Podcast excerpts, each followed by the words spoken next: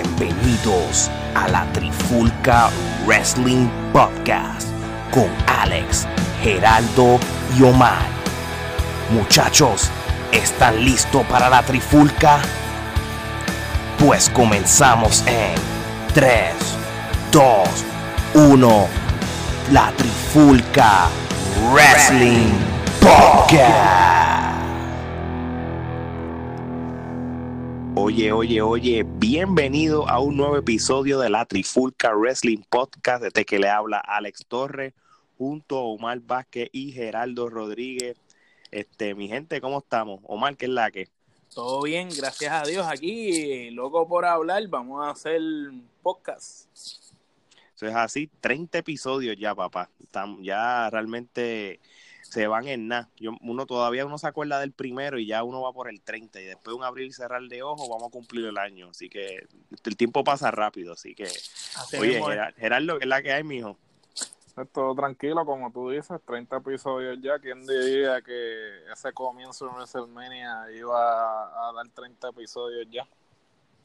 Así mismo es, así mismo es. Y esto es, tú sabes, esto es un tiempo que uno saca de, de la vida que uno tiene de, trabajo y eso, y esto es como para despejarse. Esto es, empieza como un hobby, pero es una pasión de, de, tres panas que lo que le gustan es estar en un sofá hablando de lucha libre y pasándola bien. Así que, y en eso estamos. Y hablando de lucha libre, vamos a hablar hoy de dos eventos que hubieron en el pasado fin de semana el primero que vamos a hablar es el del Triple A Invading New York, o sea, la Triple A que fue para Nueva York en un evento que ellos habían anunciado de meses. Este, pues la realidad del caso era, la intención era de hacerlo en el Madison Square Garden, donde juegan los New York Knicks, pero pues lamentablemente, pues por falta de venta de taquillas y todo, pues lo terminaron haciendo en el teatro que está el Hulu, el Hulu Theater que, es un buen venue como quiera, tú sabes que como quiera eh, sigue siendo el Madison Square Garden y pueden roncar. Pero no, pero no es de la magnitud, pero no es de la magnitud del Madison. No, no, no, definitivamente no, es en la cancha como uno dice. Así que nada, este, vamos entonces a, empezar con esto. Este, voy a, vamos, voy a decir, voy a hablar de unos puntos que ocurrieron allá, unas observaciones más con nuestro sistema de medir luchas, el Metro, vamos entonces a decir cuántas Kenepas se ganaron cada lucha del 1 al 5. En vez de las estrellas de Dave Meltzer, nosotros usamos Kenepa. Y al final vamos a decir cuántas Kenepas tuvo el evento como tal, y eso va a ser del 1 al 10 Kenepas. ¿Estamos listos, muchachos? Eso es así, eso es así. Vamos a ver si hay ramillete, que lo dudo, pero vamos a ver. Primera, vamos a empezar con unas ciertas observaciones, y esto es algo que, esto lo vimos también en Triple Manía, tú sabes, esto del anunciador allí, este, lo he encontrado bien curioso. Este, mira, el anunciador, el anunciador decir que observaran la pantalla para ver unos videos que lleva a Triple A invadir a Nueva York. Los videos nunca se vieron.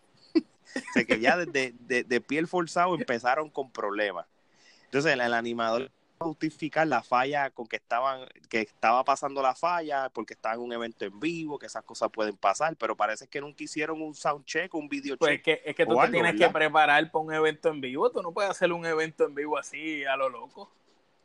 No, es verdad. Entonces qué pasa pues ellos trataron de, de como que arreglar el problema y tú sabes para disimular. Entonces suben al, al cuadrilátero a Melissa Santos que es la, la que anuncia a los luchadores en lucha underground.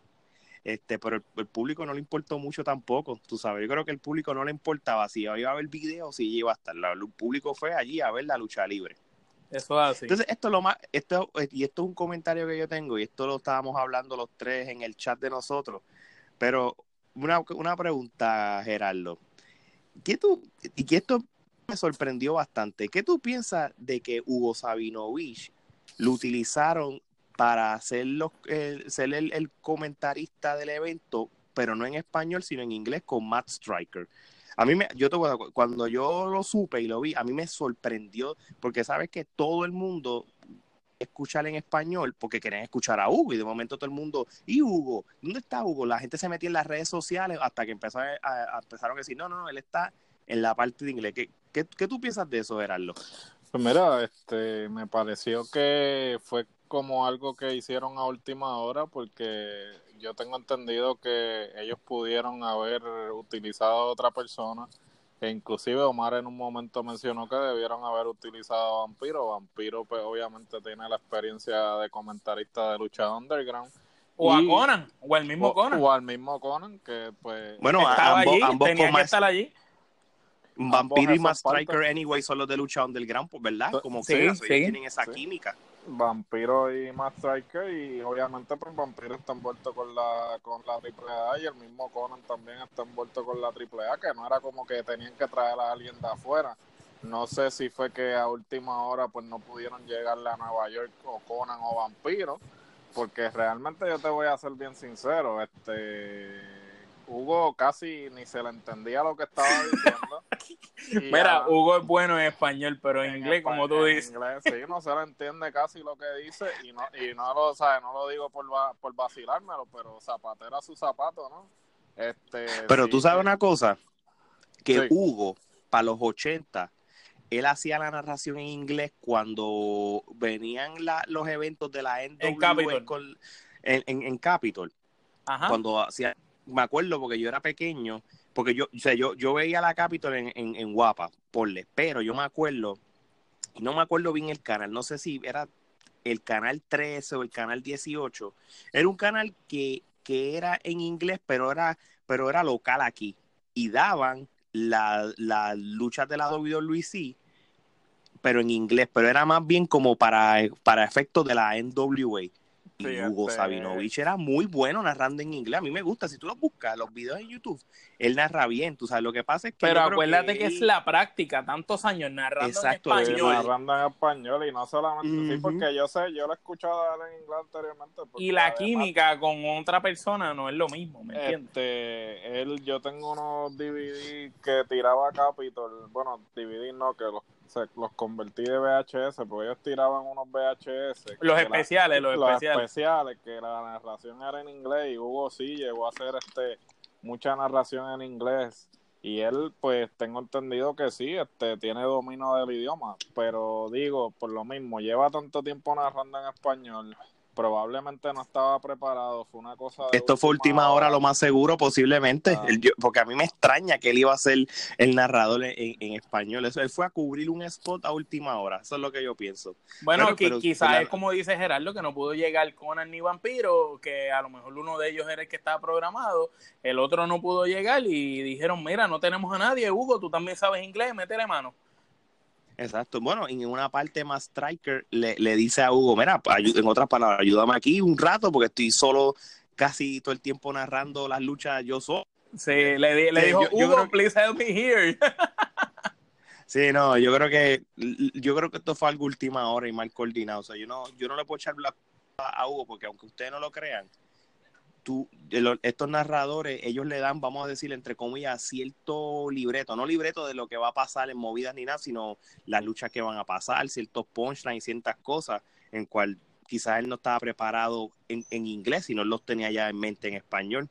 Pero vamos a ver, yo creo que este, este evento ha tenido muchas críticas en ciertos sentidos, tú sabes, este, y lo mismo, en como, como pasa mucho en Triple Mania, en que- a- cada encuentro vuelve a salir el animador a hablar, y entonces el público se aburría con él, eh, como que le quitaba las ganas a ellos de ver lucha al público con ese narrador, tú sabes, este, el, logo de Triple A no se notaba mucho, no se veía que estaba expuesto, como que los ángulos de cámara estuvieron como medio raros. No sé, yo no sé si es por el teatro que utilizaron. Como que no, no sé, no sé, como que no estaba muy preparado. Sí, sí, realmente no estaba muy preparado. Yo pienso lo mismo que tú. Estaba malísimo y las cámaras, en los ángulos de cámara, no sé si se dieron cuenta, estaban pésimos. Parecía, Sí, pa- horrible. pa- parecía que estaban, que estaban grabando tres personas en el mismo sitio, porque no, no pasaba lo que, lo que pasó en AEW, que sonaba la música de un luchador y en lo que lo enfocaban eh, pasaban 20 segundos, tú sabes, uno se, se envolvía. Exacto, sí. Pero nada, tú sabes, vamos entonces a, a hablar del evento como tal y, y lo que vamos a hacer es, vamos a no vamos a indagar mucho en estas luchas, sino vamos a, yo voy a mencionar las luchas, decimos cuántas que nepa, eh, si tienen algún comentario se dice, si no, pues brincamos a la otra. Y, quiero decirle a la gente que está escuchando que una vez terminemos de hablar de lo que ocurrió en la AAA, vamos a hablar también de lo que ocurrió en Clash of the Champions de la WWE, que también fue el mismo día del, del evento que fue la AAA. Así que este, vamos entonces a, terminar con la AAA ahora. Pues mira, la primera lucha fue la de Demus y Dave the Clown este, versus Chris Dickinson y Mascarita Sagrada. Este, en cual ellos fueron los que se llevaron la victoria. Este, Omar, rápido, ¿cuántas quenepas? Eh, una. Geraldo. Igual, una quenepa. Yo le doy una quenepa también. No fue como que la mejor lucha para abrir el, evento. No, eh, Mascarita Sagrada, yo pienso que su momento pasó ya. Exacto, y aquí, pues, ya tú sabes, este, ya por los, los primeros clowns de los 25 clowns que hay en México, ya cansa. Que ya por lo menos cubrimos dos de ellos. Ay, mi madre. Entonces, mira, la segunda lucha es lo que sería el Team Impact Wrestling. Era Josh Alexander, Michael Elgin y Sammy Callihan contra el equipo de la AAA que era Murder Clown, Drago y Fabi Apache. Aquí estamos, otros los payasos, estaba ahí. Este, y ganó el equipo de Team Impact. Este, yo le doy esta lucha dos quenepas. Estoy contigo, dos quenepas también. Kenepa y media. Kenepa y media. La partiste, la partiste con el marrón. la partí con el marrón. Ya, chico, pero una quenepa está brutal. con, una cegueta, con una cegueta la cerrucha. Es, es, mejor partirla que darle las dos. Mira, la próxima lucha, fíjate, esta lucha a mí, aunque tú no lo creas, me, entretuvo. No, no fue una mala lucha. Y es la lucha por el number one contender para obtener, para el peso crucero de la AAA. Fue Flamita contra Puma King contra Daga y Aerostar. Este, y el retador fue este, Daga. No te, fue no Daga. te dejes dar de Daga. No, no, no, no, tú sabes. Este, pues, y entonces, pues, Daga, el que no conoce a Daga, pues Daga es el, el novio de Tessa Blanchard. Así que ya, ya sabemos entonces que. Porque ella está aprendiendo español. Con Daga. Con Daga. Bueno, ¿y cuántas, cuántas, decir cuántas dagas? ¿Cuántas bueno, Tessa debe saber cuántas dagas le han dado. Este, pero, pero de las quenepas, pues nos vamos con dos y media. La partimos como Gerardo ahorita. Yo sabes que yo le voy a dar dos quenepas y media y más una daga. la partió con la daga. La partió con la daga. No, fíjate, es este tipo de lucha clásica mexicana aérea que uno está acostumbrado a ver. Y, fue como que una fue como que la primera vez que la gente empezó a estar envuelta en el evento per se. Y, ayudó a la próxima lucha que la gente está también más envuelta. a veces tú necesitas una lucha para pompear a la gente para ir a la otra. Y la otra lucha pues sería por el campeón, el campeonato de reina de reinas de la AAA Tessa Daga Blanchard este, contra Taya Valkyrie. La rubia, ¿cómo es? La este, rubia loca. La güera loca. No, la, güera, la, güera, loca, La güera loca. So, entonces, este, esta lucha, pues, y la nueva campeona fue la güera loca. Y este, entonces, pues, después de la lucha, pues, Tessa Blanchard, pues, entonces, pues, fíjate, funny. Es como si para efectos del evento, pues, Tessa fuera técnica y entonces este ahora, ahora es ruda, en cual ella es ruda en, en, en WOW, en Women's of Wrestling, ahora mismo. soy yo, y yo creo que ella va a ser ruda en, casi todas las empresas. No sé si en Impact es, ruda. Yo creo que no es ruda porque ella está luchando con hombres allá. Pero sí, fue una, fue una, fue una buena lucha. Una lucha dos quenepas, yo le doy. Yo le doy tres. Se las ganó las tres para mí. No, ok, Gerardo. Uh, tres quenepas, sí. Ok, ok. Pues entonces, pues vamos para la próxima lucha. Y esto es por los campeonatos mundiales de la AAA. La única lucha buena del evento. Podemos decir la lucha del, de la noche. La, mejor lucha de la noche. Y es obviamente los caballos, los Lucha Brothers, el Pentagon Junior y Phoenix contra los, eh, los LAX, Ortiz y Santana. Este, bueno, este la ganó los Lucha Brothers, pero Lució bien este, Ortiz y Santana, ¿oíste? Ellos tienen, eh, aunque yo sé que nosotros hemos hablado mucho de que los Young Bucks y ellos han peleado un montón de veces, yo creo que los LAX va a ser una muy buena riña cuando ellos estén en la AEW ahora. Con los Jumbo. Que, exacto, que en la AEW se llaman los PNP, cómico, ¿verdad? Los PNP en vez de los LIX. Sí. Este, pero sí, le, le traería la división de pareja. Yo digo una cosa y la voy a. Yo, este, AEW lo que, lo que yo creo que va a tener más fuerte va a ser la división de pareja, y lo sigo diciendo. Totalmente So, de acuerdo. mismo- Va a ser la división de pareja de, de AEW va a ser una bomba. Exacto. Y eso es lo que por lo menos vimos. Vimos como un, una, una pequeña porción de lo que podemos esperar de la AEW con esta lucha. Es que lucha. Ortiz y Santana de verdad pa- a mí me sorprendieron, lucharon brutal. Y pues es que también con los que están son los caballos en pareja. Los Lucha Brothers siempre dejan hacer lucir bien a los demás. Así que A esta cualquiera, lucha tú yo lo- lo- los pone con dos, dos cojos y hacen un clásico. Con la muñeca Mira. inflable y lo hacen también. Y mano, y, y sabes que me voy a poner bondadoso. Yo le voy a dar las cinco kenepas a esta lucha. Yeah. Sí, Yo le doy, yo le doy las cinco también, vamos a dársela. Unánime, unánime, Geraldo. unánime, unánime, entonces. Muy bien, muy bien.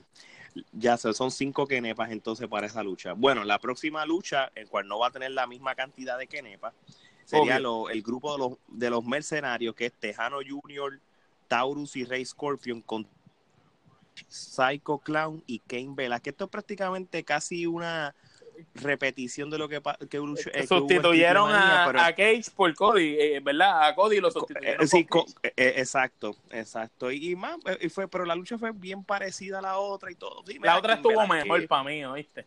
Sí, a mí, a mí me gustó. Porque la, si yo no me equivoco, ellos creo que abrieron triple manía con esa otra lucha también, o fue la segunda, no me acuerdo bien. Y, y como que, pero esta no, esta fue pues esto que fue mala, pero no, no sobrepasó la, la, la Las la expectativas. con, con Cody. So, a esta yo le doy este dos kenepas.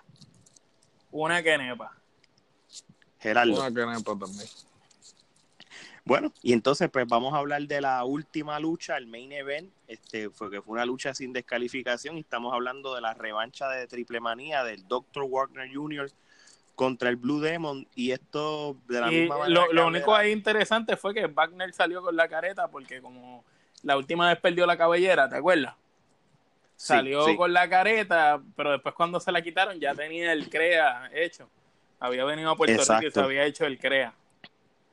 Sí, no, no, pero no vamos a hablar de lo mismo, no no iba a ser yo creo que la pelea de Triple Manía fue tan sangrienta y tan con tanta riña que era bien difícil sobrepasar una revancha. Esto, miren, tienen que verlo de esta manera. Eh, este show es más bien, vamos a llamarlo como un house show glorificado, por decirlo.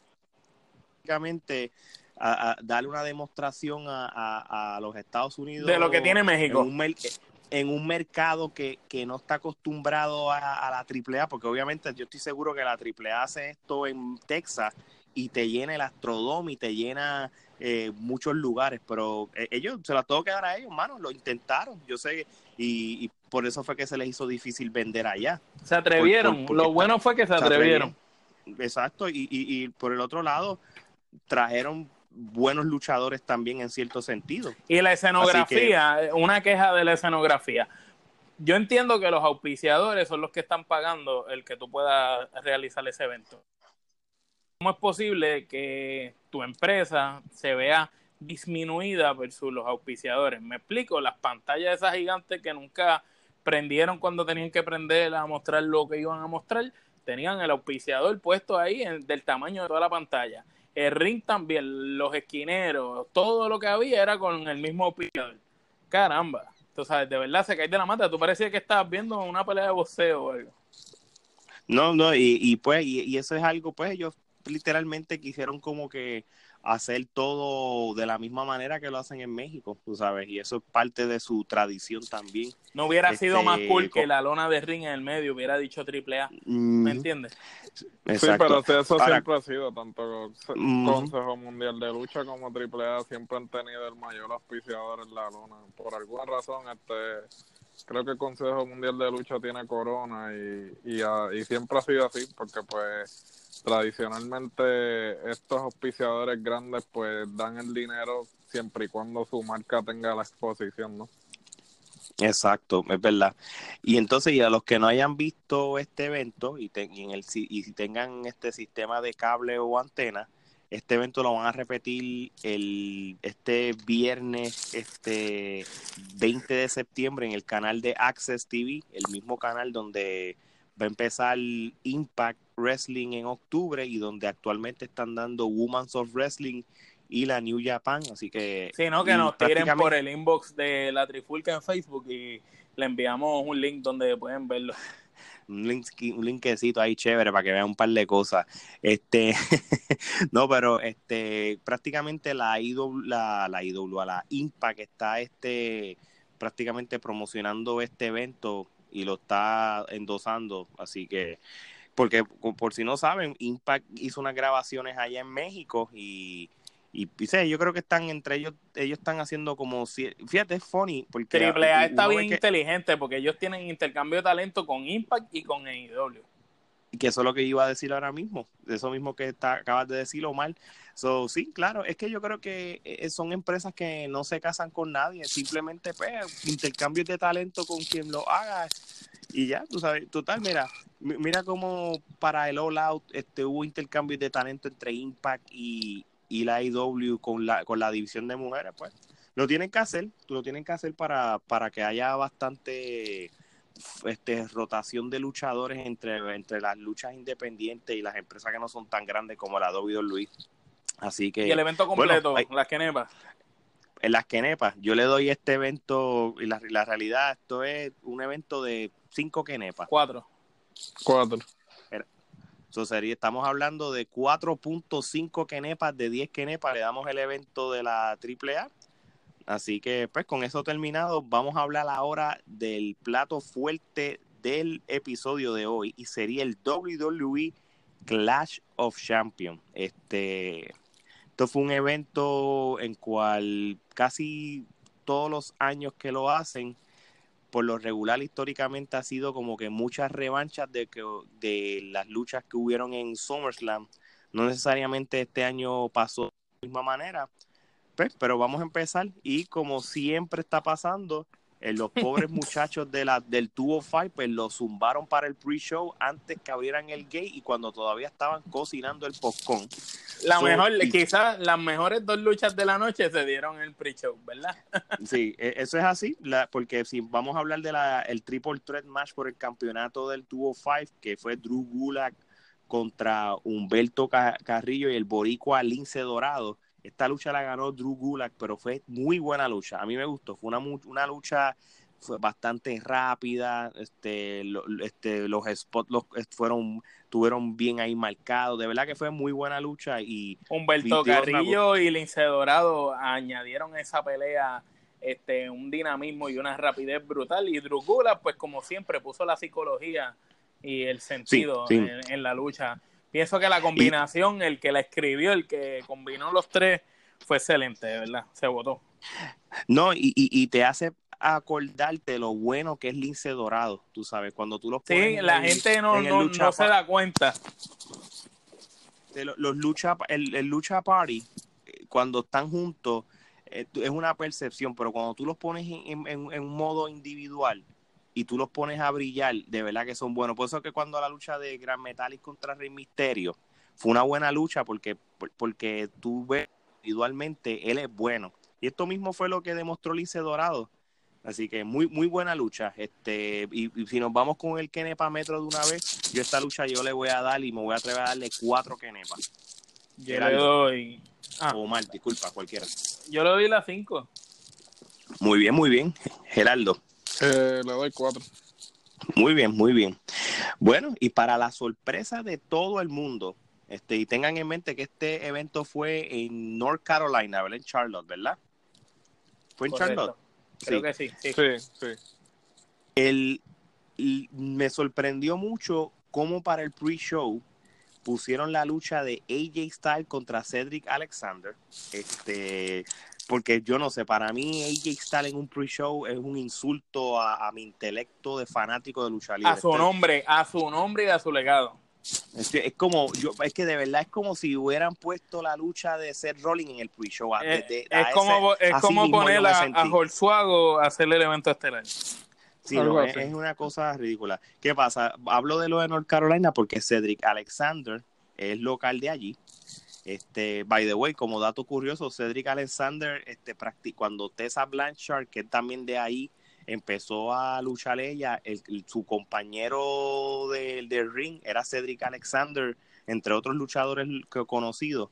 Pero, mano, este, Cedric Alexander pues este perdió la lucha contra AJ Styles, entonces eso se esperaba, tú sabes, AJ Styles es el, mejor luchador de ellos dos, pero la gente estaba bien envuelta, especialmente cuando estaban apoyando al, al local del, del evento. So, yo le doy a esta lucha tres quenepas, o mal. Yo le doy tres también. Tres quenepas y, medio. Tres quenepas y medio. Muy bien, muy bien. Entonces la picaste.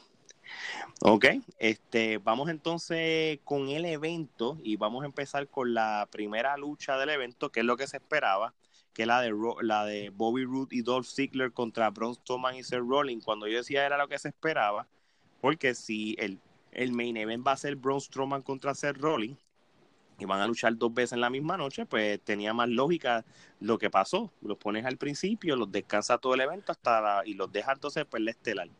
Pues en esta lucha, y para no la sorpresa, porque fue todo bien predecible, este Robert Roode y Dolph Ziggler le ganaron a Braun Strowman y Seth Rollins para coronarse los nuevos campeones en pareja. Este, después que se acabó la lucha, Strowman le pega un taco a Roode y este chocara contra Rollins para que Roode le aplicara el Glorious DDT y se acabe la lucha. Este, ¿qué ustedes piensan de la división esta de pareja no sé, esto, está, eh, tú sabes que estos dos los combinaron a última hora y todo, y no le veo química. Individualmente son buenos luchadores, pero en pareja como que no sé. ¿Qué, ¿Qué, tú piensas, Omar?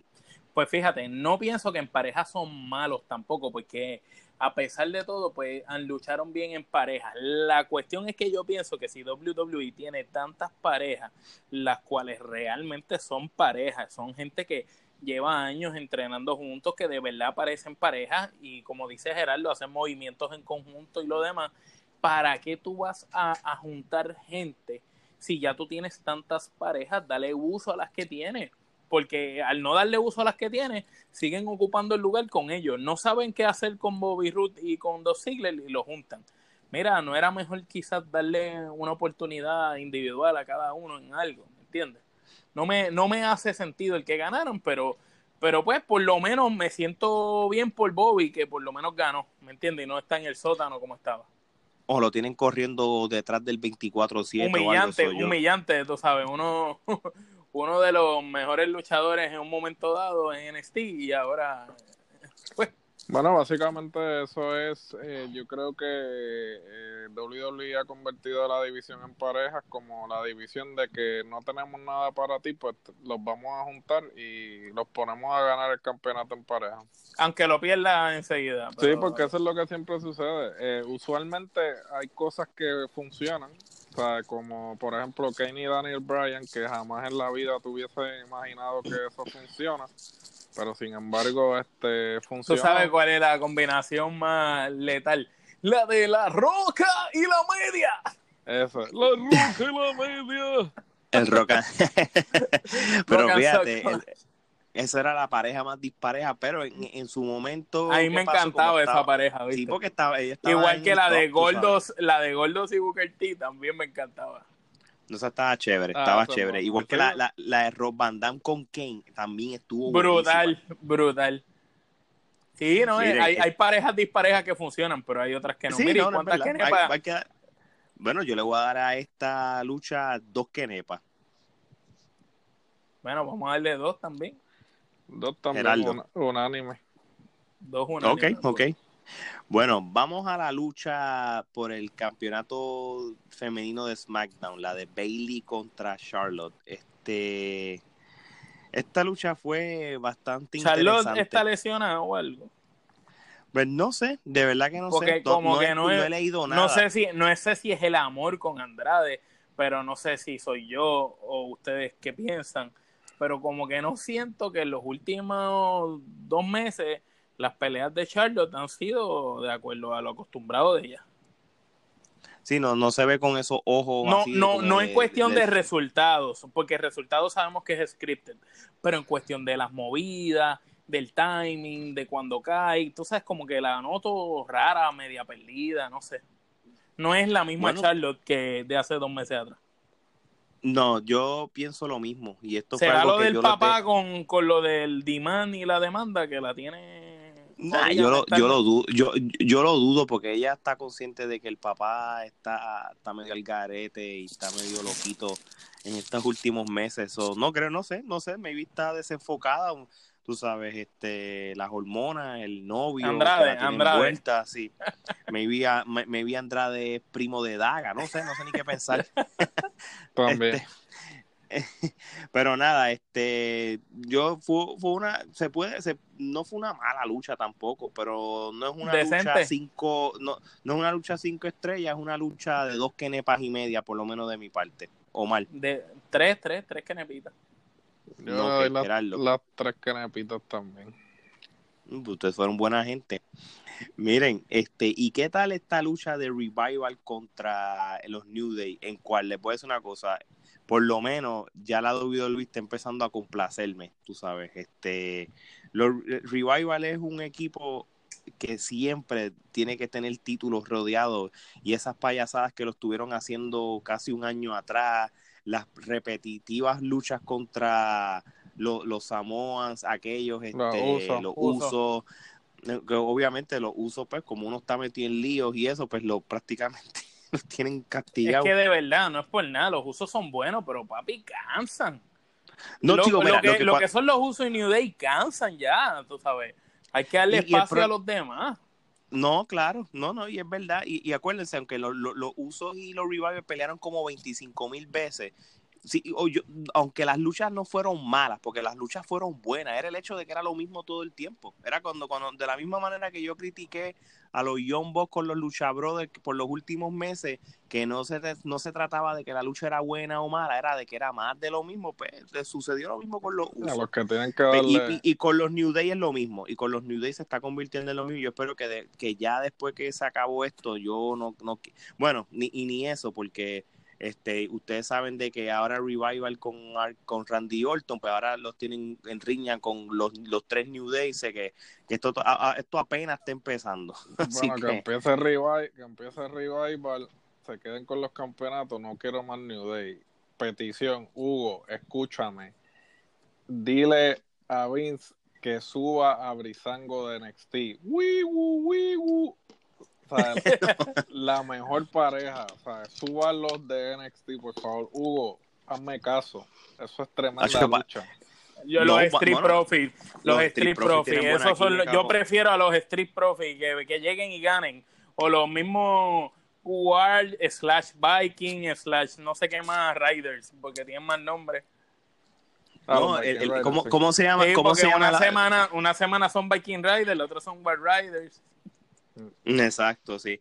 Bueno, bueno, entonces a esta lucha, pues yo le doy este dos estrellas. Omar, ¿cuánto tú le das? Digo, dos kenepas. ¿Cuánto tú le das? Le doy dos, dos y medio, dos, dos. Vamos a darle dos. No, yo le voy a dar tres kenepas y te voy a decir por qué. Zumba. Eh, este, de Revival, como dije anteriormente, yo soy fanático de los team tradicionales y toda la cuestión. Y Revival es old school. Y esto fue un detalle que me noté cuando ellos fueron a hacerle la movida a Big E. O sea, le hicieron la movida, el finisher de ellos en conjunto afuera del ring. El, el Sharon Machine Eh, ese. eh, sí. Y entonces, luego de que se lo hicieron, se quedaron en el piso vendiendo que tuvieron que pujar para levantarlo. Y Sí, sí, que, pesó, como que O pesó sea, un como montón. que pesó. Yo dije, diablo, estos tipos saben lo que están haciendo. O sea, estos tipos, o sea, a tal nivel. No es que son la mejor pareja. si tú te se- pones a hablar, la mejor pareja que hay en todo WWE, en cuestión de pareja pareja, son esos dos. La psicología que los tipos tienen de quedarse en el piso vendiendo que coño, diablo, tuvimos que eh, sabe, pujar para levantar a este tipo. O sea, eso no lo hace, e, eso no lo hace todo el mundo, o sea, o sea los tipos... Lo mismo, cuando el Biggie le dio el Belitubey ese, la, el suplex Sí. que él da, tú sabes que como que él se vira, él se lo dio a uno de ellos, creo que fue a Dash, él también se quedó en el piso bastante rato vendiendo de que, tú sabes, le dolió la Sí, movida. el IQ, el IQ luchístico de estos tipos está a otro nivel y espero que no sigan quitándole los campeonatos, sino que se los dejen por buen tiempo. Y ellos me acuerdan este la pareja de los de Arl Anderson con Tully Blanchard, de verdad que de, Diablo, eso es mismo iba a decir, estilo, mano. lo- es ese Parecen, se parecen y todo. Sí, ellos Sí, dicen no, no, que, todo, se, que todo. se inspiraron en ellos. En- una vez que los entrevistaron, dijeron que ellos se inspiraron en Arn Anderson y Tully Blanchard. Tacho, sí, es que Bueno. se parecen y todo. El, el, como el, el modus operandi de ellos es bien parecido. Sí, no, mu- muy, bu- muy buena pareja, de verdad. Y me, me gusta. Y qué bueno que, que, le, que le están dando lo que se merecen, porque si no los iban a perder como otros otros luchadores. Es que yo pienso que en este evento WWE premió a todos aquellos que, que estaban locos por irse. Así mismo es, así mismo es.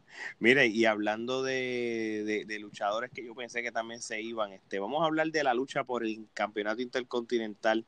Estoy hablando de la lucha de Shinsuke Nakamura Y la de Alexa, la, la, la de Alexa la brincaste. Ah, brinqué la de Alexa. Ah, es bueno, que esta fue este, tan sí, sí. porquería que Sí, sí, eso. Sí, discúlpeme, gente, es que cuando las luchas son, una, son unas mierdas. la mente brinco. tuya la bloquea. Las bloquea, sí. Eh, eh, eh, eh, sí, no, oye, y, y- y no ha sido la primera vez, cada vez que brinco son las luchas porquerías. Pero miren, vamos, vamos a hablar de esto rápido. Y lo único que sí le voy a dar este crédito a esta lucha es que algo que eh, yo quitando a Artrue, que no está ni en la lucha, pero fue lo mejor. no, pero miren, tú sabes que nosotros hemos sido críticos de, de cómo después de WrestleMania no, se usa- utilizaron las luchas, la- los campeonatos en pareja de mujeres y, lo, y prácticamente tuvo, tuvo abandonado ese título. Pues por lo menos me alegra, a mí no me molestó verla porque dije, mira, por lo menos todos los títulos los pusieron en juego y, y, y, lo pusieron en, en- un evento de pay-per-view y todo. Pero mira lo que yo hubiera hecho. Yo ponía esta lucha pre-show y entonces yo ponía la de AJ Styles aquí. O yo abría el evento con AJ Styles y ponía esta lucha de Alexa Bliss y Nikki Cross contra Fire and Desire y las ponía entonces en el pre-show. ¿Tú sabes por qué? Porque si este, este campeonato ha estado abandonado por meses, pues mira, pues yo creo que poquito a poco tú lo vas otra vez introduciendo a la televisión. No, No de cantazo, no de cantazo. no lo ponga de cantazo, mira, pues ponlo en el pre-show por lo menos. Es peor que ni lo pongan, pero mira, ponlo en el pre-show. Y ya, tú sabes, tiene, y, y nada. Pero anyway, esta lucha, pues este, lo mejor que pasó fue cuando Artruth este, se metió en el, en el medio del ring, pues, ido por todos esos luchadores detrás del 24-7. Este, y nada, esta lucha pues la ganó Alexa Bliss y Nikki Cross, y esto es una lucha de una quenepa, no tengo más nada que darle. Cero, Omar. cero canepa. No hay quenepa, no hay quenepas para ti y Gerardo. Cero que nepa. Mano, lo que pasa es que yo, yo le di una quenepa, pero es por Mandy Rose, por, por solamente verla caminando, pero está bien. Si, Me- si- me- si me le da cero, se convierte en la primera lucha cero canepa de la trifulca. ¿sabes? No, no, no fue Históricamente. eso. Es que yo, yo creo que yo le di quenepas, pero fue al, a- al cover de la revista Maxim que ya salió. A esa yo le doy 40 quenepas. Es ramillete de quenepa. ramillete. Así que pues nada, fui bondadoso por la por el cover de la revista. Miren, este, ¿qué, qué tal les pareció la lucha de Nakamura contra Demis por el campeonato? O sea, creo que yo había dicho que pudiera haber sido la mejor lucha del evento. No fue la mejor lucha del evento, pero me gustó la química de ellos dos. Y, y, y sí pienso que puede ser un buen storyline para, o por lo menos una lucha más.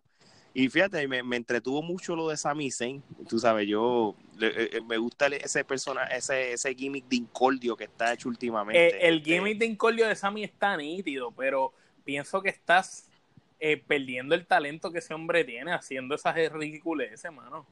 Él está lesionado, yo creo. Yo por eso es que no lo tienen así luchando Sí, como tal. pero se como quiera, mucho. antes, antes de que estuviera lesionado, él lo tienen haciendo ridiculeces. Ese hombre desde que entró a NXT lo que ha hecho es dar buenas luchas y lo tienen, mano, tan... Él, él lo mejor que hace es irse de ahí, que se le inspire el contrato y se vaya como hizo Perfect Ten. Pero ve acá, Geraldo, ¿y qué tú crees? La, la química de Demis contra Nakamura. Y te, lo, te, lo, te hago, esta pregunta por esta razón. Vamos a hablar de Nakamura como este luchador grande de Japón que en cual todo el mundo conoce, Wrestle Kingdom y todas las madres y eso. Entonces lo tienen luchando como campeón intercontinental, que intercontinental que bien merece. Él siendo un luchador extranjero, este campeonato intercontinental le cae bien porque es un luchador de calidad y lo puede defender con buenos luchadores que pueda hacer, puede subir el nivel del campeonato de nuevo. Lo tienes ahora en riña con Demis, que prácticamente es un producto nato de la WWE en cierto sentido. Él no tiene tanta experiencia independiente y nada, él prácticamente vino de Enough y lo desarrollaron en OVW y, para entonces traerlo. Entonces, ¿qué, qué tú? Y fue campeón, fue campeón mundial, tú sabes. eso, yo creo que yo, yo creo que yo el, Miss este se merece el respeto que mucha gente quizás no le da y yo creo que lució muy bien con Nakamura. ¿Qué tú piensas de lo que estoy diciendo, Gerardo? Pues mira, sí, este, yo tengo que, si, si le fuéramos a dar el premio de Most Improved este, Player que dan en la NBA en WWE, yo creo que de Miss, este, se, se, lo ganaría este definitivamente porque por su esfuerzo y su, superación. y su superación definitivo porque el tipo mira el tipo llegó llegó de Tofenov este, de la nada llegó siendo nada. llegó nada simplemente que había salido en Real World este después eh, poco a poco fue subiendo fue mejorando su, su micrófono, o sea, que diría diría que es el, el, mejor rudo en estos momentos. Bueno, eh, vámonos, no nos vayamos lejos. de, los productos natos de WWE es el mejor micrófono de, de, hoy en día. Miento, miento, este, el mejor rudo actualmente es Adam Cole, déjame, no, este, pero en términos de ser un producto nato y haber aprovechado la oportunidad y haber mejorado, este, de mis, este, se lleva las la cinco kenepas y tiene y tuvo tremenda química con Nakamura también, o sea, sin restarle mérito de mis, o sea, Nakamura le saca una lucha un palo escoba, ¿no? O sea, el tipo sabe cómo parear con los diferentes estilos y cómo hacer lucir bien a la otra persona. Y definitivamente eso es un arma de doble filo, ¿no? Porque cuando tú haces ver eh, bien a otros, pues siempre te van a utilizar a ti para que seas el escalón para este, el, el, llamado Ziggler Spot. El, llamado Ziggler Spot. Sí, eh, perfecto ejemplo. Tenemos a Ziggler, que es el. O sea, eh, él hace lucir. El subidor de talento. Sí, él sube a todo el mundo y a él lo tienen, ¿sabes? Abajo. Bueno, por lo menos le tienen el campeonato mundial en pareja. Yo creo que es como un premio de, consolación. Es, un es un certificado por ayudar a reclutar y subir de nivel a otros luchadores. como Pacheco, tenemos al casi ganador. El eterno casi dos campeón. dos sigles es el luchador que cuando llega este nuevo que, que ven potencial en él, le dicen, tú vas a ser grande. Mira, Sigler, eh, para que hagan lucir bien a este. Porque con todo el mundo, mano. No, no, este, es verdad. Ahora, este, este, ¿cuántas kenepas le damos entonces la lucha por el Intercontinental? Yo le doy cuatro estrellas, cuatro kenepas. Cuatro, cuatro kenepitas. Cuatro kenepas, eh. Ok, ok. Vamos a una próxima lucha en cual también este, la lucha de Sacha Van contra Becky Lynch. Entonces fue una lucha en cual todo el mundo estaba envuelto. Yo creo que me, me gustó el hecho de que de que Becky Lynch otra vez como que recapituló su, su, su, estatus de demand después de, de par de meses de enchulamiento con Seth Rollins y todas esas cosas. El hecho de que lo ponían como pareja como que le desvió el personaje, pero este es el personaje que todo el mundo quería. El, el videojuego. el que hace un año se creó, por decirlo así. Entonces, esto es un año de demand, por decirlo así. So, esta lucha estuvo buena y saben que yo no soy, yo no soy muy fanático de que las luchas se acaben en descalificación, pero en este caso hacía falta porque la riña el final no le hizo daño a ninguna. El final no le hizo daño a nadie. Y, y, y, tiene sentido lo que hicieron. Vamos a hacerle la descalificación porque entonces en Hell in the Cell las van a encerrar en esa jaula y se van a dar hasta en la madre. So, muy buena lucha, me gustó las dos, las dos lucharon muy bien, se notaba que estaban vendiendo la riña como debe ser, La química, la Este, química de las dos tuvo otro nivel. Sí, y yo, y yo me voy a, yo me voy a vocal y le voy a dar cuatro quenepas y media, este, Omar. Cuatro, cuatro canepas. Yo le doy las 5 porque me parece que fue la mejor lucha de la noche. No, exacto, no es porque Gerardo es bien fanático de Becky Lynch y tiene la camisa, o sea que él ha sido objetivo en esto. Definitivamente, súper objetivo. Eh, o sea, no, aquí no hubo nada de objetividad, pero no- está bien. pues, No me molesta. sea, imparcialidad, no. No, no, o sea, eh, él fue objetivo, pero tenía la camisa puesta de Diman durante la lucha, pero no, no, pero está bien. Está bien, está bien. Bueno, pero entonces, pues, este, una camisa que no nadie tenía puesta era la de Kofi Kingston, que es la próxima lucha. En serio, ¿por Cuando- qué todavía sigue de campeón, maldita sea? No, no, yo, y, y- y sabes que no yo, puedo yo más, no de- puedo más, de verdad, no puedo yo, yo- tener la yo Kofi quiero de campeón. esto. Sí, y vamos a hablar claro. Kofi Kingston le ganó nada más y nada menos a Randy Orton limpio. A mí lo que te voy a decir lo que me molesta. Con el Trouble in Paradise. Le hicieron un RK, le hicieron un RKO y no, no hubo problema, no lo plancharon. Le hacen la, el Thunder in Paradise, que eso prácticamente es una pata zángana. Es una mierda de Y- y- y- y- finisher. Y, y para colmo, el, el finisher como que lo- le hizo más, está más lento, como que no le ve, y, per- y perdió este Randy Orton. Cuando aquí lo que debieron haber hecho es, es- eh, como Mira, cuando, hemos- a- perdonando, cuando, perdón que te interrumpa, cuando Randy tuvo Brock Lesnar que quitarse los guantes y entrarle a puño de verdad y partirlo para ganarle. Tú sabes que lo noqueó a, a puño limpio de verdad, tú sabes. Y tú me vas a decir que este le ganó con esa porquería de pata. Eso es así. El Así mismo, pe- pero mira, para, para, el- para, el- ¿cómo te digo?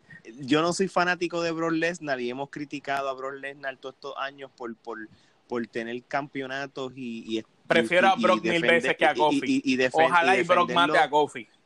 Y, y defenderlo dos o tres veces al año, pero me alegró mucho cuando en SmackDown apareció y retó a Kofi Kingston, porque yo dije, bueno, pues ya sabemos Que lo va a perder. que ya, que, que ya el campeonato va a llegar a su No, fin. yo te digo la verdad, si Kofi le gana a, a Brock Lesnar, maldita sea. que- Si Kofi le gana limpio a Brock Lesnar, yo dejo de hacer el podcast, ustedes dos lo hacen y yo no vuelvo a ver lucha libre jamás en la vida y voy a empezar a hacer este podcast de bodybuilding. Yo, no, yo, de verdad, si ese hombre le gana a Brock Lesnar, hermano, yo no sé. limpio, le gana limpio, con, con- que, que le hace un F5, él se sale Mira, F5. si, si le gana limpio, vamos a hacer un episodio que se va a decir destapando todos los secretos. Y vamos a tirarle aquí todos los secretos de la lucha libre en medio, que se joda. No, no, Aunque nos linchen. no. Está caño. Anyway, esta lucha, Y con todo y eso, mira, Randy Orton es un, un campeón, ¿cuánto? 13 o 14 veces campeón mundial.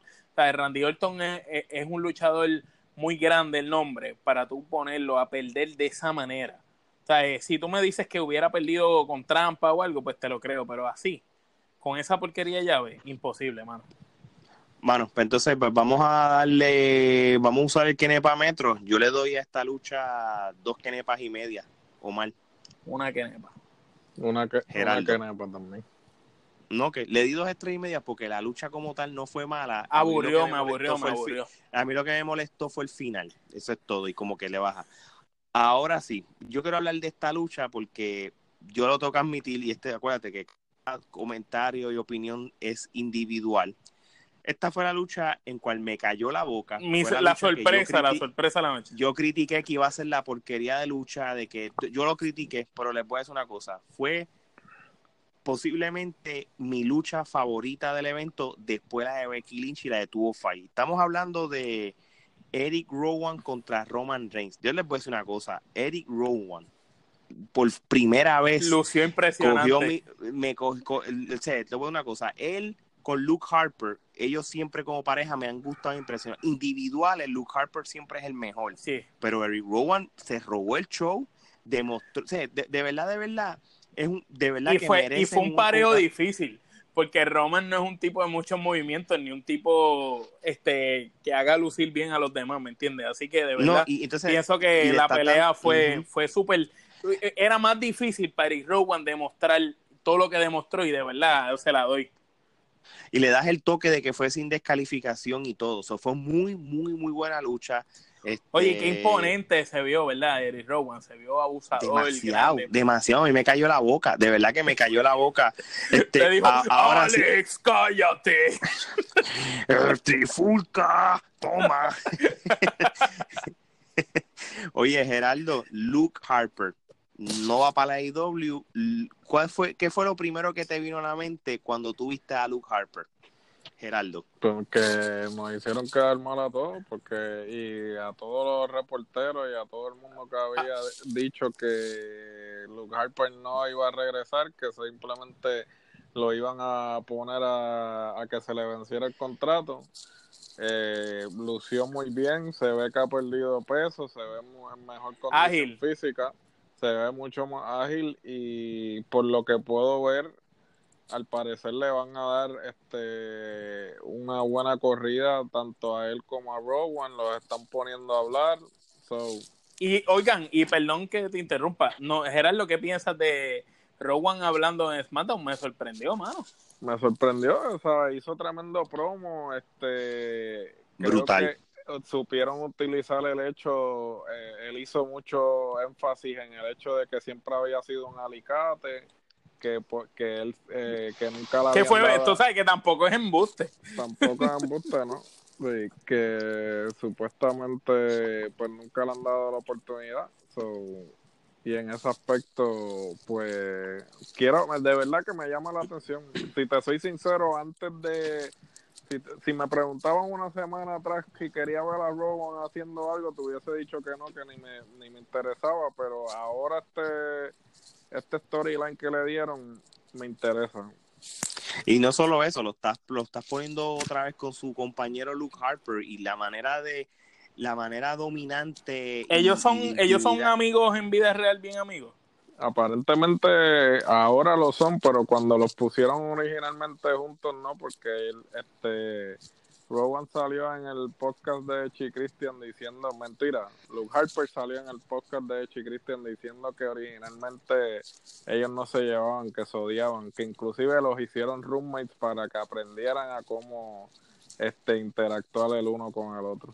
Fíjate, y Interesante. si- Y si, y, si, tú te pones a ver la combinación de ellos siempre en pareja, ha sido excelente, mano. Y, de verdad, el último papel, yo no sé, fue por la lesión que lo rompieron, ¿verdad? Pero lo de los Bloyen Brothers, eso estaba nítido.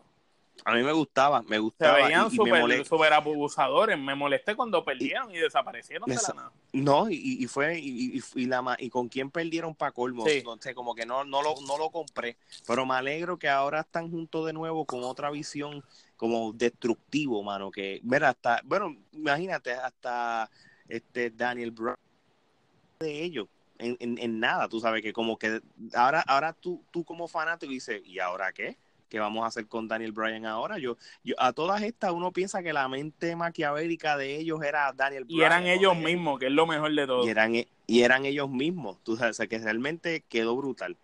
Y tanto así que yo esta lucha se merece, por lo menos de mi parte, cuatro quenepas y media, o mal. Cuatro quenepas y media también, unánime. Geraldo, Cuatro canepas y media, sí. perfecto, perfecto. Bueno, pues entonces vamos a hablar ahora de la lucha estelar, en cual fue muy buena lucha también. Este, y fue, fue, fue buena que, que, que la lucha, fíjate, ahora, ahora sí me atrevo a decir que, que gracias a que la lucha que, que discutimos ahora fue buena, pues ayudó a que la gente estuviera envuelta en la última. Fue la de Rollins contra Braun Strowman. Este, aquí lo interesante de la lucha no es que, Seth Rollins le haya ganado a Braun Strowman porque se sabía que iba a pasar.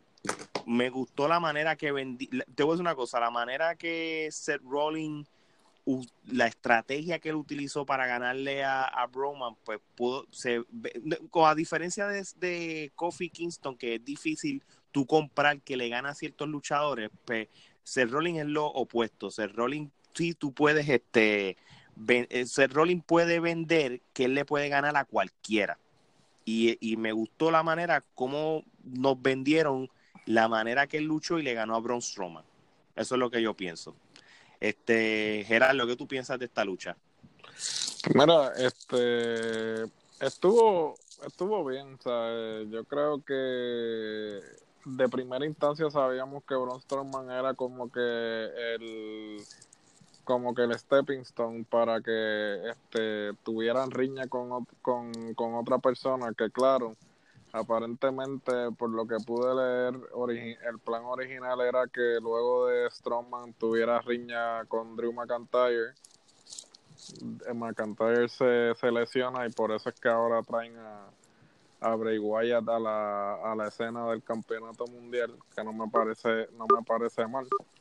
Este, sin embargo, este Strowman definitivamente que lo tienen que mantener eh, en el main event para que cuando otra vez vuelva a retar por el campeonato, pues realmente eh, tú digas, ok, merece. Sea más, que, sea más, más, creíble. Sí, que, mere, que, que tú digas, ah, coño, merece estar aquí, porque a Braun Strowman lo tienen frío y caliente, o sea, como que le dan un push, después como que le, eh, le quitan el push dos o tres meses, después lo vuelven a darle el push, como que tienen que... El, Con él, si tú te pones a ver, con él hacen lo mismo que hacían antes con Big Show.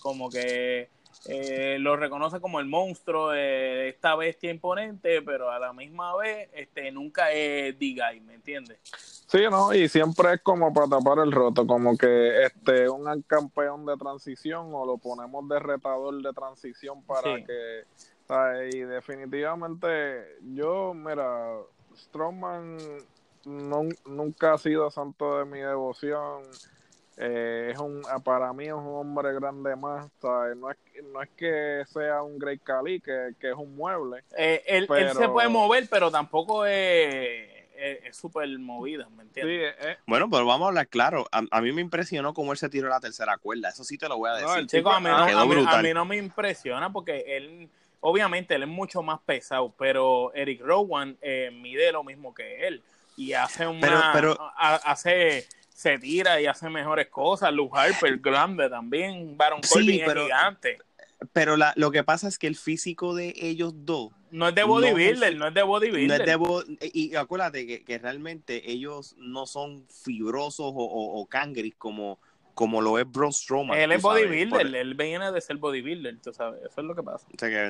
pero no, no fue una yo, yo, yo, tengo que destruirlo, hablar, tú sabes, ustedes los alaban, pero yo los tengo que destruir. A mí ese rolling después de que lo pusieron con Corbin después de WrestleMania para acá, para mí ese rolling no ha vuelto a ser el mismo, aunque ha dado buenas luchas y en esta lució muy bien porque no fue mala lucha como ambos dijeron, pero realmente pienso que Seth Rollins no, para mí no, no es un campeón, no luce como el campeón. Lo veo muy débil. Eh, Braun Strowman lo noto como un bulto Big Popapón 2, tú sabes, no creo que esté ni al nivel ahora mismo. Pienso que tiene que seguir mucho más en esa escalera esperando su turno y pienso que todavía no ha llegado y va a pasar bastante para que llegue. Y no sé, la manera, pues, el final, pues, estuvo nítido, la pedigrí y después de cuatro stomps de esos, pues, pero, pues, no sé mí yo creo que el final. lo, mejor fue lo que pasó después con Rolling, que lo cuentes tú.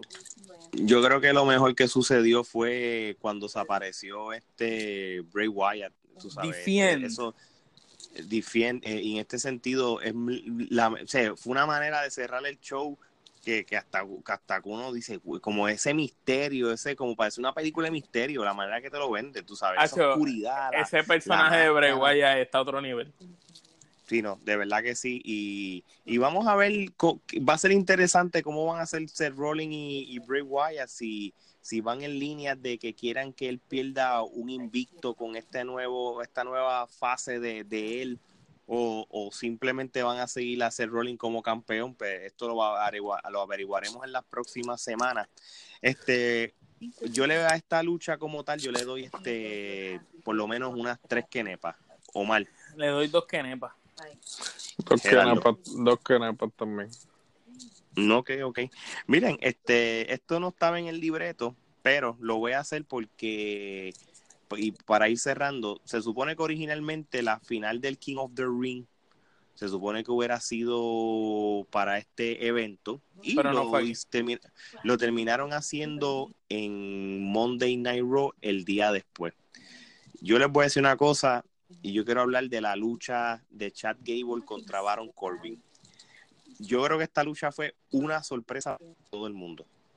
fue una mega lucha. Tú sabes, este Chad Gable, el pequeño, eh, Baron Corbin, el grande, ambos lucharon bien. Por primera vez me atrevo a decir que fue una buena lucha de Baron Corbin. Como que me, eh, me, eh, me gustó como la química de ellos dos este, ¿Tienen algún comentario de esta lucha, este, Gerardo? Con muy buena lucha, este, me sorprendió, inclusive unas cuantas personas han estado alabando a Corbin y su habilidad. El mismo Randy Orton en Twitter pues estuvo alabando este a Corbin y pues eh, yo creo que eh, Corbin va a ser eh, algo, va a ser una sorpresa, ¿no? Porque todo el mundo ciertamente no lo ve como la persona que debería haber ganado el King of the Ring, pero sin embargo, dentro de todo ese odio que está recibiendo de la fanaticada, yo creo que va a llegar el momento en que Baron Corbin va a ser como un D-Rock que inicialmente la gente no era odiado, pero después aclamado. Y después aclamado. yo creo que Corbin va a llegar a ese nivel, que el público lo va a odiar de tal forma que va a llegar el momento en que van a reconocer su talento y lo van a empezar a, más cuenta con el apadrinamiento de Vince y es el nene de las nenas, ¿qué más se puede pedir? sí, y, eh, como yo les había mencionado en el último episodio que habíamos los Baron Corbin está haciendo su trabajo. No, él es buenísimo. Él es bueno. Lo que lo odia. Eh, a, él, este, lo que tienen que hacer es cambiarle la ropa esa. Porque cuidado, parece un ya, ya, ya, ya, ya, la gente se acostumbra al outfit, tú sabes. Él no pega con una ropa típica de lucha libre de licras con botas. No, pero la de Long Wolf que usaba antes estaba brutal. No, yo, yo estoy de acuerdo. A mí me gustaba cuando tenía, tú sabes, lo de Long Wolf, esto lo habíamos discutido también. Pero les voy a decir una cosa, eh, Chad Gable es buenísimo luchando. Esto es una cosa, de verdad, de verdad. Más nada, Ahora, más nada. Ah, es excelente luchando, pero más nada pero él, él, sería el perfecto luchador para que, para que fuera NXT, en el brand de NXT. Eh, por el estilo de lucha y quizás es una buena manera de que empiecen a desarrollarlo mejor en el micrófono un ratito y lo practiquen. Es que él no tiene carisma, él le pasa lo mismo que a Apolo Cruz, eh, que siempre nos los vacilamos, pero Apolo Cruz es excelente luchador dentro del ring, tremendo atleta, pero no tiene carisma. Entonces hay que acordarnos que es lo que siempre se dice. Esto no es 100% habilidad. Tú puedes ser el luchador más basura del mundo, como lo fue Hulk Hogan, pero si tienes un 70% de carisma y habilidad en el micrófono, vas a ser excelente. Eso lo hemos visto con todo, con un montón de luchadores grandes. Pero fíjate, Chad, Gable, yo, yo lo veo con, yo lo veo con un, porcentaje de carisma, tú sabes. Con, ok, déjame por esta manera. El Chad Gable. American Alpha, American Alpha tenía buen, buen, buen carisma, pero él solo. Bueno, por eso él se está desarrollando solo ahora. Es como un. bueno, no. bueno, Ale lleva solo un eh, eh, montón. estuvo en, en SmackDown eh, cogiendo leña. El, la nueva fase de él, del pelo corto, el nuevo outfit y todo, tú sabes, es mucho mejor de cuando él, él, parecía el hijo de Kurt Angle. Y digo, y yo sé que el hijo de Kurt Angle es el otro, pero este parecía más hijo que el otro. Yo siempre he dicho que ese ángulo hubiera funcionado mejor si lo hubieran usado a él en vez de mm. Angle. Pero esta lucha fue una sorpresa porque ambos luchadores que uno no tenía ningún tipo de, expectativa. de, expectativa la botaron del parque no la, la lucha fue cinco quenepas y si le queremos dar ramillete se lo damos. Yo, le doy la yo le doy las cinco quenepas y porque y realmente pero el torneo este le doy cero quenepas. No el torneo el torneo no el si vamos a evaluar el torneo como si fuera un pay per view de, de 10 quenepas, yo le voy a dar dos quenepas, porque solamente fueron dos buenas luchas en todo el evento. La, lucha de Body Murphy y esta, esas fueron las mejores luchas de, de todo, de todo el evento. Totalmente de acuerdo. Son dos quenepas, dos quenepas de 10. Yo le doy al King of the Ring en general, le doy cinco a la final. Y, y, le, y, y Baron Corbin, por lo menos hasta con esta lucha, tiene mi respeto que si, si la caga la próxima semana, pues pierde mi respeto, pero hoy Baron Corbin tiene mi respeto, mano, y ojalá que, el personaje realmente crezca así mismo como él está. De Babyface no pega, tiene que ser un luchador odiado, como dice Gerardo, que sea tan odiado que la gente le va a gustar, este, como le pasó a The Rock, como le pasó a Edge, como, como le pasó a The Miz, como le ha pasado a sin números de luchadores que siendo heel, pues entonces a Bobby Bobby eh, Roode eh, le eh, pasó eso en NXT. por eso que, que se gana el- el- ese respeto del público por, por su personaje como tal. Así que nada, este, quise poner esto de, como dicen, de bonus track. Tiene que ser un rudazo. El mejor rudazo. El mejor rudazo. Eso es lo que tiene que ser Baron Corbin. Bueno, gente, y entonces pues con el mejor rudazo vamos a terminar el episodio de hoy. Y Gerardo, ciérralo, por favor. Ustedes saben, nunca se olviden lo que siempre les digo, que hay dos tipos de podcast. Los que no sirven y la trifulca. ¿Oíste? Buenas noches, mi gente.